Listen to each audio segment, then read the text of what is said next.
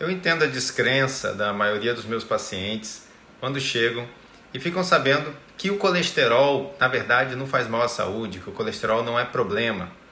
O problema, na verdade, é a inflamação que o organismo está. Se o corpo está produzindo mais colesterol, é porque ele está inflamado.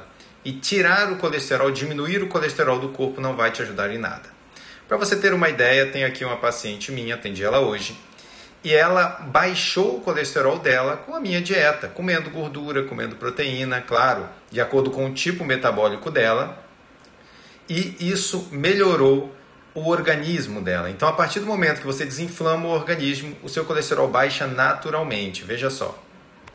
Então, aqui você pode ver, eu ocultei o nome dela, é uma senhora nascida em 20 de dezembro de 1972, e ela, no dia 30 de setembro, estava com o colesterol de 342 quando veio fazer consulta comigo, certo? Agora, já um exame de 18 de janeiro de 2023, o colesterol dela caiu para 293. Por isso, não se engane com esses profetas do Apocalipse, dizendo que o colesterol vai matar você. 70% dos infartos e eventos cardíacos acontecem em pessoas diabéticas e pré-diabéticas, e em sua grande maioria com colesterol baixo. Cuide da sua alimentação e fique feliz.